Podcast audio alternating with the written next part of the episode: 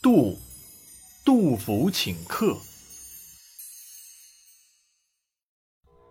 唐代诗人杜甫有一首著名的七言绝句：“两个黄鹂鸣翠柳，一行白鹭上青天。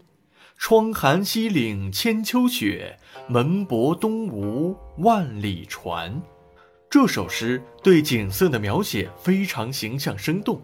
让我们不得不佩服诗圣的才华。可你知道这首诗的来历吗？据说有这样一个小故事：唐孝宗的时候，杜甫辞了官，到了中国的西南，居住在成都的一个草堂里。有一天，几位朋友来到杜甫家，想和他讨论诗歌。因为来得太突然，家里实在拿不出好一点的饭菜招待客人。杜夫人着急万分，不知道怎么办才好。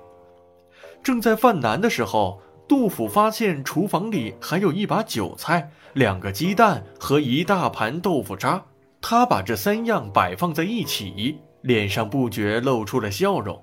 回头轻轻对夫人说了几句悄悄话后，随后便请客人入座，陪他们聊天论诗。过了一会儿。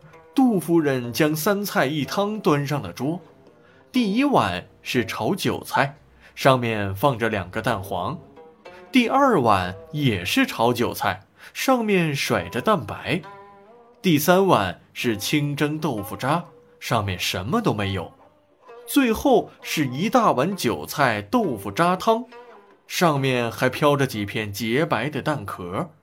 客人们见到这些菜，你看看我，我看看你，不知道杜夫人准备这四道菜有什么用意。杜夫人开口说：“各位朋友光临寒舍，我深感荣幸，特意准备诗宴来表达我的心意。”客人听了这话，更不明白杜夫人的想法了。这时，杜甫拿起了筷子，指着第一碗菜说。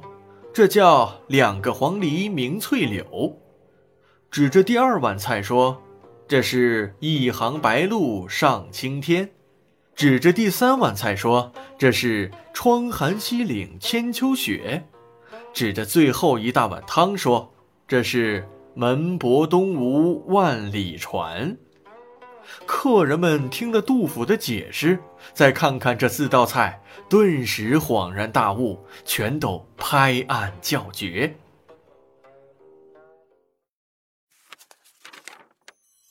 杜姓起源：一，帝尧的后代元封于唐，建唐国，今山西翼城西周时被成王所灭。原居于此地的帝尧的后代被迁居至杜邑（今陕西西安东南），建立杜国。春秋初年，杜国被秦灵公所灭，后代便以国名杜为姓。二，传说大禹时有个叫杜康的人，非常善于造酒，被后世尊为酒神，他的子孙就以杜为姓。三，周宣王时。有个叫杜伯的官员，因被人诬告冤屈而死。杜伯死后，其后代为纪念他，便以杜为姓。四，少数民族改姓，如北魏时的独孤浑氏后改姓杜。博文馆，李杜和小李杜。唐代有很多杰出的诗人，其中李杜和小李杜对后世影响很大。李杜指李白和杜甫，小李杜指李商隐和杜牧。